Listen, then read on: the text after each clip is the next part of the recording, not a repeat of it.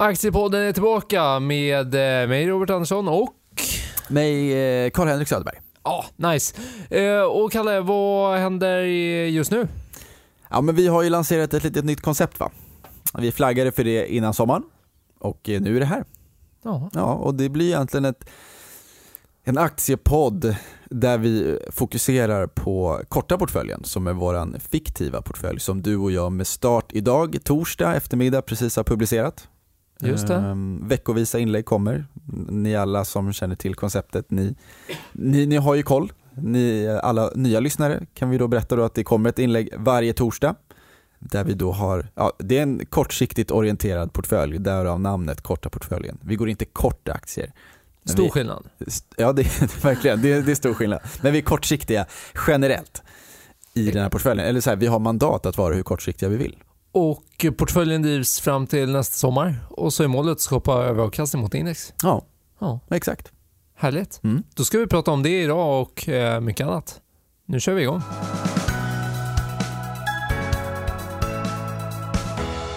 Okej Kalle, jag tänker ändå att vi måste börja med marknaden. Vad, vad händer på börsen? Ja, det är ju otroligt stökigt just nu. I skrivande stund så är börsen ner 1,5% idag, torsdag. Den var väl ner något liknande igår. Det känns som att den är ner något liknande varje dag just nu. Eh, sommarrallyt så var ju inte en eh, botten vi satte där. Eller ja, det kan det fortfarande vara. Vi har inte passerat botten, men eh, det var uppenbarligen ett björnmarknadsrally vi fick. Och nu är det tufft igen. Och det var synd. Jag trodde faktiskt att det skulle vara botten. Nu är jag tillbaka till goda tider efter fjärde juli eller vad det var. Som det. Människan känns som att den ofta, den vill gärna vara optimistisk. Alltså, speciellt jag. Många med dig ska väl tilläggas Ja. om, man, om man tittar på uh, vad folk köper. Det, det köps mycket aktier. ja. Även om humöret när man mäter det på olika sätt så är det ju ganska lågt just nu. Det är lågt. Eh, Du tänker på bland annat den Konjunkturinstitutets undersökning om hur konsumenten mår. Ja, bland annat. Eh, Eh, Men jag tänkte just mer börsspecifikt Ja, sig. Man kan ju titta Ja. på klassiska fear and greed index eller man kan titta på volatiliteten är också ett mått på liksom riskaptiten. Hur nervösa är investerare? Och vi ser ju att VIX-index, alltså volatiliteten, den har ju kommit upp. Det har kommit upp. Det tenderar att vara en ganska tydlig korrelation där. Om du, om du inverterar VIXen och sätter den i relation till, till börsen så håller de varandra ganska hårt i handen och följer varandra. Det är ju spännande. Eh, Så när volatiliteten är låg så går börsen starkt menar du? Ja, och vi har ju haft väldigt många år där centralbankerna har gjort sitt bästa för att vi inte ska ha så stora rörelser. Ehm, och nu är det helt nya tider. Inflationen är fortsatt jobbigt hög, räntorna stiger, för centralbankerna är aggressiva, Fed framför allt. Och eh, ja, det blir en mer utmanande miljö för oss, för oss aktieägare. Ja, för det är ju lite som du säger, räntemarknaden har kommit igång igen. Det var ju ett väldigt massa snack i år igen om det här Jackson Hole-mötet och jag kände väl lite så här inför det, att så här, vad tusan. Eh, det är centralbankschefer som är ute och snackar varje vecka. Det här kommer väl inte spela så stor roll. Men det gjorde det. Eh, det var verkligen det talet av Powell i Jackson Hole som satte, nej men nu ska börsen ner, räntorna ska upp. Och nu är vi ju typ tillbaka i amerikansk tioåring till 3,2%. Jag såg det för en månad sedan var det 2,6%. Det är ju en, det är en stor skillnad. Ja men det är lite kul för att Jackson Hole har ju då typiskt såklart då, när, när centralbankerna inte har varit på tapeten, när vi har haft låga räntor, då har Jackson Hole blivit lite av ett icke-event. Man har pratat om det innan men så har det inte hänt så mycket. Men nu minsann, när alla pratar centralbanker, såklart så blev det här mötet väldigt viktigt. När Powell går ut och säger att det här kommer bli smärtsamt för hushåll och för ekonomi, men vi måste bekämpa inflationen till varje pris. Just det. Mm. Men eh, hur ska man tänka med börsen kring allt det här då? Ja, och det är väl här eh, det är väl nu vi kan komma in på vår portfölj. Ja, Eh, ja, men lite kort om vår portfölj. Våra, våra tänk är ju, eftersom det är en kortsiktigt orienterad portfölj, så, så blir ju portföljkonstruktionen väldigt viktig. Sizen på innehaven blir, blir viktiga. Och vi kommer fokusera främst på den fundamentala analysen. Vi vill ju gilla bolagen som vi investerar i. Men eh, givet att det kan vara lite kortsiktigt ibland så kan vi tycka om att använda oss av den tekniska analysen ska man säga, som ett extra verktyg. ja men lite timing Ja, men lite, instrument. ja, verkligen. Lite timingredskap helt enkelt. Eh, och vi har också byggt upp portföljen med egentligen tre huvudkategorier som det ser ut just nu, eller hur? Japp. Mm. Och, då tar jag vid och säger att först eh, så har vi väl lite av en stomme, en, eh, en ganska stabil stomme, en bra stabilitet i portföljen som eh, uppgår väl till drygt 40% av portföljvärdet och det är den största enskilda andelen i portföljen. Och mm. det, det tror vi är en stark start. Och eh, vi kan väl nämna ett bolag där i alla fall och där hittar vi bland annat Investor.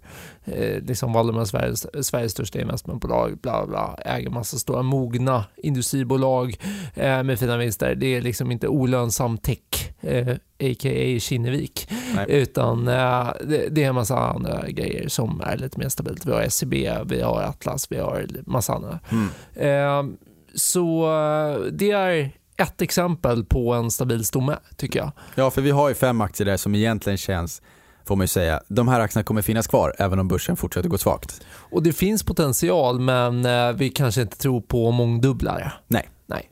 Handelsbanken har vi där också. Just det. Det är ett intressant case. Jag gillar Handelsbanken. Ja. Jag pratar ofta om Handelsbanken. Det är ju väldigt mycket räntefokus, eller räntenettofokus i Handelsbanken. Det är inte så mycket provisionsnetto, aktiefondaffärer och så vidare utan det är bolån, framförallt svenska bolån, eh, som grejen. Mm. Och, eh, så de borde må, må, ganska bra just nu? De mår ganska bra nu, just nu och då skulle man såklart kunna spekulera i högre räntor och skulle kunna trygga kreditförluster. Men vi är inte där innan vi har kreditförluster på bolån vi är ganska långt därifrån och det är bara att kolla på de senaste kvartalsrapporterna. Och Handelsbanken är ju bäst i klassen vad gäller dåliga lån. Alltså man har en väldigt låg andel dåliga lån. Ja. Bäst i hela Europa.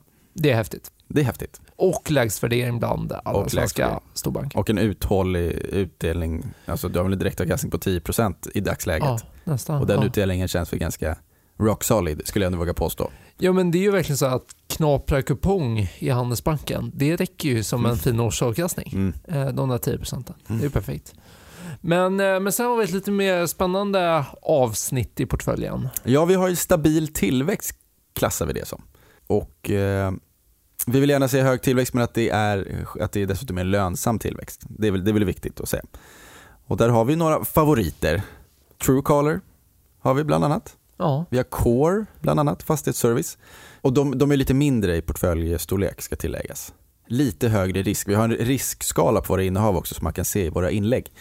Vilken risk vi bedömer att aktien då har, från en skala 1 till 5. Och den här risken är ju någonstans baserat på vår bild av vinst eh, hur vinsten kan påverkas i olika marknadsklimat och så vidare. Det är inte bara historisk volatilitet. För att Nej, det, är, det, verkligen. det är ju absolut ett riskmått, men det lämnar mer att önska. Mm. Eh, så vi har, lite, vi har skapat oss en uppfattning om bolagens affärsmodeller och lite satt en risk Ja, och även vad, vad aktien värderas till. Så det är väl ja. liksom både bolagsanalys men också vad aktien värderas till. Absolut. Eh, och därav landar vi i någon typ av riskmått. Mm. Mm. Sist men inte minst, kortsiktiga placeringar. Här är vi lite mer Lite, vi dansar lite närmare utgången, kan man säga så? Ja men det gör vi. Ja. Det, det, är ju som eh, vi också skriver i inlägget, att, att, att det är en kortsiktig portfölj så att allt är ju möjligtvis kortsiktigt. Om vi tycker att vi har något som är kraftigt undervärderat så kan vi äga det eh, ett bra tag. Men som du säger, här eh, är vi nära utgången och ska vi ta någon bolag därifrån också? Ja, men jag tänkte, vi, vi har ju då, ett, ett exempel då är ju den gamla favoriten Bevi. Mm. Norska bolaget som, som, som, vi hade, som vi ägde faktiskt förra året också, som gick väldigt bra. De blev väldigt aggressiva på förvärvsfronten, vilket ju var egentligen hela caset. Så det, var, det var kul, men nu har aktien kommit ner och eh, vi menar ju på att dels så finns det förvärvsutrymme kvar och det är en business som, som står på många ben och visst, det, den är konjunkturkänslig. Det är exponering mot, mot Europa, lite grann mot byggbranschen. Ja, det är känsligt, men aktien har också kommit ner. Och om vi tittar på kursgrafen så tycker vi att vi ser ett väldigt tydligt mönster att eh, aktiekursen har hittat en, en, en bottennivå vid, vid, vid, 55 kronor, norska kronor. Det har hänt eh, tre, fyra gånger bara inom loppet av eh, i år. Och det har sammanfallit också när RSI, alltså när måttet på om en aktie är överköpt eller översåld. Så när RSI letar sig ner mot 30-nivån, då har du också bottensatts i aktiekursen om, om vi tittar historiskt. Så att därför känns ju det, nu är ju aktiekursen där, den är på 56 kronor idag. Eh, och då känns det ur ett risk-reward perspektiv, ja men återigen, TA det är inte det vi håller oss, liksom, det är inte det vi gör köpet på, men det kanske stärker vår tes att det kan vara en bra entry att göra just nu. Att det känns okej okay att köpa på 55 kronor så får vi se hur länge vi håller den. Ja, men eftersom vi inte köper ett forskningsbolag som vi inte kan något om utan vi köper Nej. ett bolag som är lönsamt, som står på flera ben så tror inte vi att BV kommer klappa ihop här de närmsta veckorna. Men det kan Nej. få en uppstuds. Ja, verkligen. Och då tar vi den. Ska vi ta det mest spekulativa? Ja. Det, det roligaste? Ja, det är kul. Du tänker på SBB? Jag tänkte på SBB. Ja, ja. ja men eh, vi äger faktiskt också lite SBB. Har ju varit i korta portföljen tidigare också. Eh, men nu är en ny kula. Vi kunde inte låta bli. Nej, jag tycker det är väldigt kul. Det måste jag säga. Eh, men eh, någonstans är ju grunden att eh, fastighetsrisken, alltså deras vakansrisk på fastigheten, den är ingen som har ifrågasatt. Och det är ingen som har ifrågasatt betalningsförmågan hos deras hyresgäster eftersom det är i största grad är offentlig sektor. Utan det som folk har ifrågasatt är ju finansieringsrisken och den, den finns ju absolut där. Men någonstans så är frågan hur mycket man ska värdera ner bolag på det. Och det var någon som sa lite bra att i eh, riktigt HC marknad, då tenderar många investerare att kasta bort miniräknaren och inte tänka mm. längre. Men i en riktigt bäsig marknad, då tenderar också eh, investerare att kasta bort miniräknaren ibland. Mm. Och eh, lite där, jag tycker att det känns lite bottenkänning. Eh, så jag hoppas på det. Uh, och tycker ändå att det känns uh, intressant. En uppstuds bara till uh, eh, 20-25 kronor gör ju avkastningen ganska god. idag handlas vi under 17. Mm. Så det finns ju möjligheter. Ja, och där ser vi också en väldigt stark korrelation mellan, mellan räntan på vissa av bolagets obligationer och aktiekursen. Och vi ser ju väldigt tydligt att aktiekursen har får man väl säga ändå konsoliderat nu. Den rör sig sidledes. Den satte en jobbig botten nere på 14 kronor och nu har den rört sig mellan 14 och så var den snabbt uppe på 20 men den ligger ändå i ett ganska tajt intervall nu samtidigt som, som räntan också på dess obligationer har stabiliserats. Den fick ju en rejäl spike när det var som svettigast men nu har det kommit ner Fortfarande på höga nivåer ska tilläggas. Vad Jättehöga vi? nivåer, ja, 8,5 procent typ. Men... Så det är inget snack om saken att, ja. Men vi var uppe på 12 i juni, ja. så det var ju verkligen en spike. Ja. Eh, så den exponentiella utvecklingen den har slutat ja. förhoppningsvis. Mm. Eh, nu får vi se vart vi ska ta vägen. Men sen så är det också, det är ju obligationsfinansieringen som, den är lite sval där marknaden just nu. Eh, nästan till alla banker öppnar upp i kvartalsrapporterna för att här, vi har möjlighet till extra fastighetsfinansiering. Eller extra lånefinansiering till fastighetsbolagen. Okay. Så jag tror kanske att de kommer lösa sin finansiering. Och det, SBB är det mest riskfyllda case i sektorn. Vill man mm. Eh, ta något lite lägre risk så hittar man ju ett Castellum med ett baller ja. eller något sånt. Men, mm. eh, men vi tror ändå att de kommer överleva. Och, för det är ju nästan lite så konkursvärdering på det. Mm. Eh, mycket spännande. Verkligen. Ja. Men det är väl i stort sett eh, kortportföljen. Vi, vi har lite kassa också. Eh, till den här kassan så har vi tagit in någon spack. Eh, ja. Vad är tanken med de här spackarna egentligen? Eh, man kan väl egentligen se det som någon form av parkeringsplats för våra, för våra likvider. Men, men ändå, det finns ju ändå en möjlighet att eh, de skulle kunna slå till med det här förvärvet som vi fortfarande väntar på. Eh, men de rör sig väldigt, väldigt lite. Men det är en ganska gratis option ja. ser jag det som. Ja, men lite så. Verkligen. Men med det sagt så har vi inte gjort någon analys av att så här, spackarna står i 92 kronor och ska upp till 95. Det är inte det som är vår investeringstes. Utan... Nej. Utan vi, kan ha, vi har ju 30% i kassa just nu och då mm. tänkte vi att 10% av dem skulle kunna ligga i två spackar. Um, så får vi se vad de, vad de hittar på. Men vi har mycket firepower fortfarande. Ja men så är det och det känns väl klokt i det här klimatet även om vi nu kliver in i ett skede där det är ganska, alltså det är uppenbart svagt där ute och vi får se hur svagt det ska bli men eh, när vi räknar på bolagen så, ja, vi får väl se vart, eh, vart vinsterna tar vägen. Det ska säkert gå ner. Frågan är hur mycket och så ska man sätta det i relation till värderingen och utifrån det så tycker vi att det finns många intressanta bolag här som har åkt på det kanske lite för mycket. Ja, och det är ju både möjligheten då att köpa in nya bolag men även att eh, tanka lite om ja. vi känner att eh, något faller alldeles för mycket. Eh, så kan vi göra det. Och det ska ju tilläggas då att de här kortsiktigare uttalade affärerna som SBB, det är 2,5% av portföljen. Våra ja. största är 10. Bara för att sätta det lite i perspektiv apropå risken i caset styr lite grann hur stor impact det ska få i totala portföljavkastningen. Det kan man ju faktiskt se väldigt eh, tydligt på vår portfölj. Den ligger ju uppe på aktiespararna.se hur mm. vi har vägt lite. Eh, hög risk, eh, lite mindre portföljsize men förhoppningsvis högre möjlighet till, mm. till avkastning också. Och den här podden kommer alltså komma ut eh, fredag. Den kommer komma ut varannan fredag. Och eh, tipset är ju att eh, signa upp sig på Aktiespararnas Messenger-tjänst. Lättast att så här i poddformat eh, säga att man får googla Aktiespararna Messenger så kommer det en jättebra länk, det vet jag. Annars så läser man inlägget som finns som du sa på aktiespararna.se.